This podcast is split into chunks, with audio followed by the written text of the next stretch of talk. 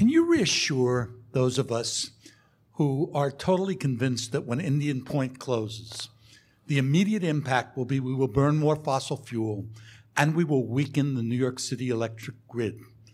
And if you can't reassure us that those things are not actually going to happen, is there a reason why we can't keep this plant open another two, three, four years so that we can actually replace it with renewable power, which was the pro- promise in the first place?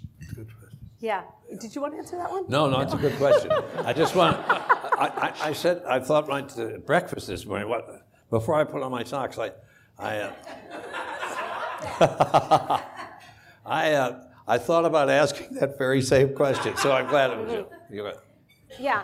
Yes. I mean, we we we are working on. I mean, I, we are working on the analysis underneath behind your question to get to like very granularly and very near in time. I think we have confidence, you know, at a larger level. Like we are getting to the goals that we have outlined and that are now legally mandated without Indian Point, and we feel very confident about that. But I know there's a lot of community concern, and I'm working with, I'm sure, um, many of your colleagues about where is the specific analysis that's local, that's showing what's going to happen in the nearer term locally, and can we do even more to make sure there's not even a, um, a blip in those near years um, after closure. Um, and I don't think, I mean, um, I can't give you the specifics on the reliability, but I can assure you that we are all over that question as well. And, I, and I'm happy to talk with you more about the specifics offline. And, and I am doing that with a, with a, a group of advocates that are, you know, focused